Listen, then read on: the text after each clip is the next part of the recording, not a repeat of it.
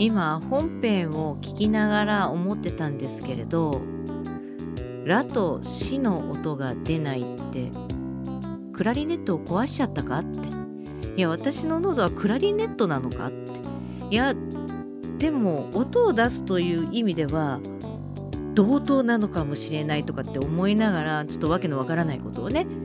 うんでもそうするとあの歌って最後ドレミファソラシド全部壊れて出ないじゃんって。いやちょっと待ってそれはいかんそれはいかん。ちょっと不吉じゃんと思ったけれどまあいい今年大吉を引いて病気はすぐ治るもん。